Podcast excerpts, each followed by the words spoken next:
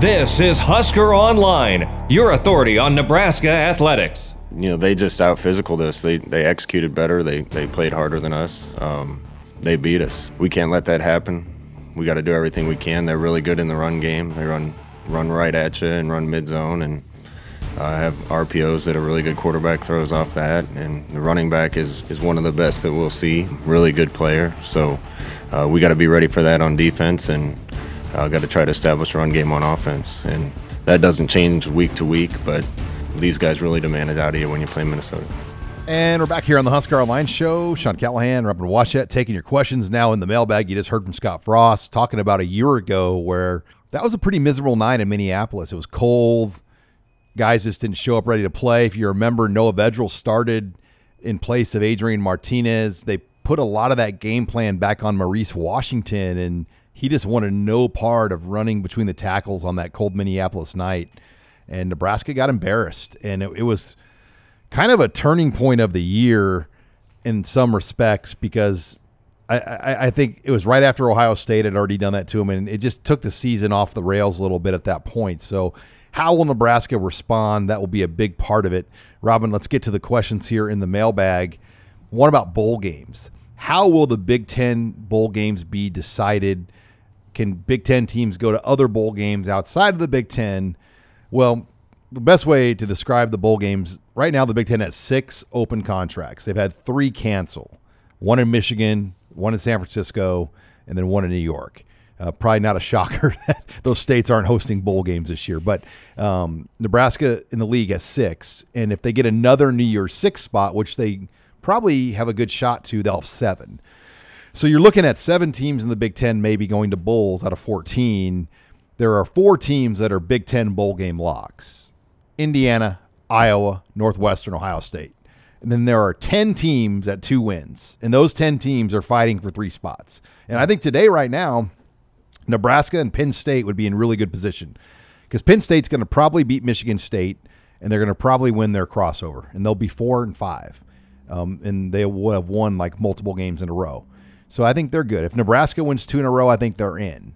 Um, I, I think Wisconsin, if the Big Ten and bowl partners had their druthers, they would like Wisconsin to be the other team in that group. But what happens at Iowa? If Wisconsin beats Iowa, they're in a bowl for sure. Mm-hmm. But if they lose to Iowa and then win their crossover, then it becomes a debate with Maryland and probably Wisconsin. I mean, so there's some debate still on kind of where this will go with seven spots.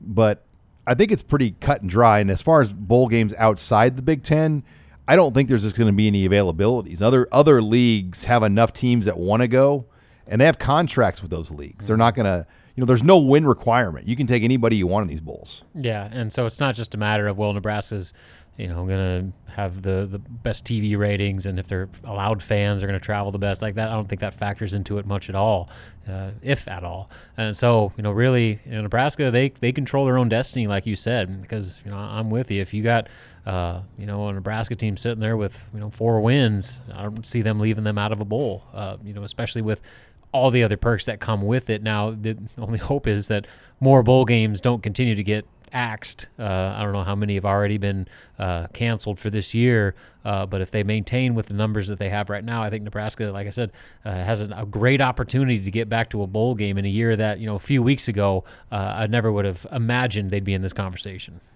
Question about Isaac Zadika, the son of former Husker John Zadika, who was an offensive lineman on Scott Frost's 97 team.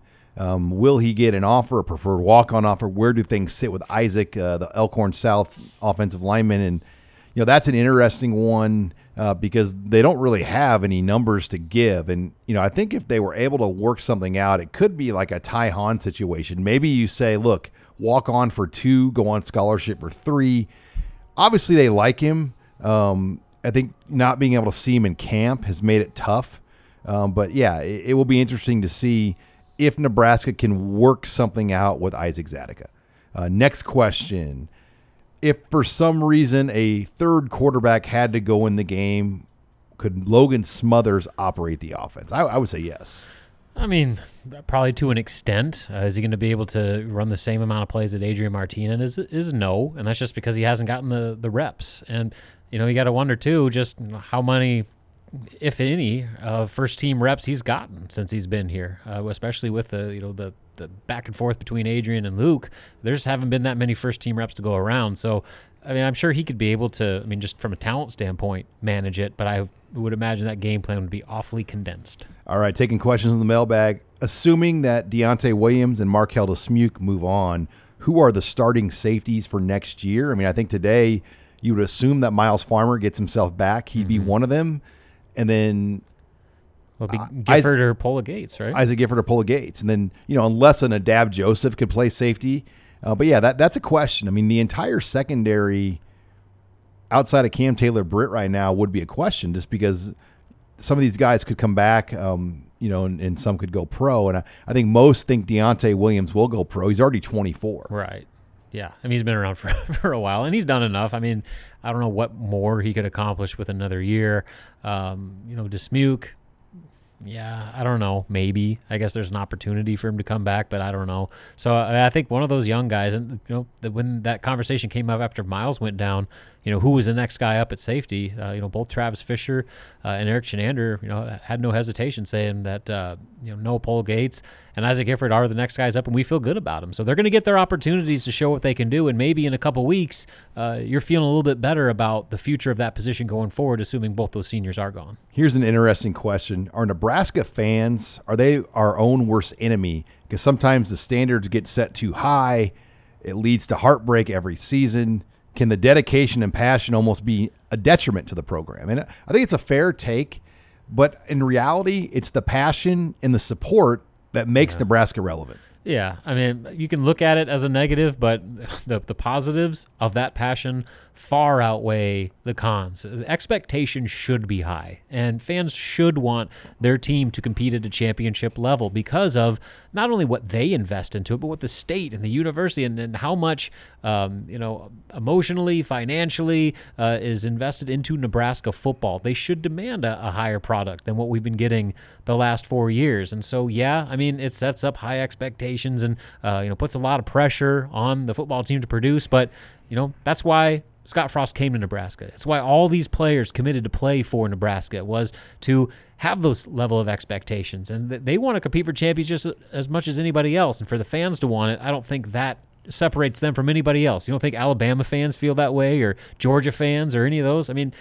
Nebraska is not an isolated situation where there are certain segments of the of the fan base that are, you know, have wild expectations. But I think by and large, that support is far more of a positive than it is a negative. Did Matt Lubick call plays against Purdue? And Robin, you watch it on TV, so you can kind of see when they zoom in on Frost. But correct me if I'm wrong. Do you see Frost kind of looking into a big play sheet anymore? I mean, rarely, no. So it, it, it seems like some of his plate has been cleared Yeah. where he's got kind of a a protege that he can communicate with that can communicate calls at the level that Frost wants them communicated with. Yeah, and Lubick actually uh, kind of explained that earlier this week, where he said that really it's not a matter about calling plays; it's about just like agreeing upon Situations. the, the, the predetermined plays they've already scripted. Because they said the preparation that goes on through the week, like basically, he said the game's called. It's a matter of when to run plays that they already planned on running. And so he's on the headset with Frost a lot. So he's got the play sheet and he's going to like, you know, it's third and three. He's like, all right, Scott, we got third and three situations. This play, this play, this play. And Frost is like, I like this. He's like, I do too. Call it.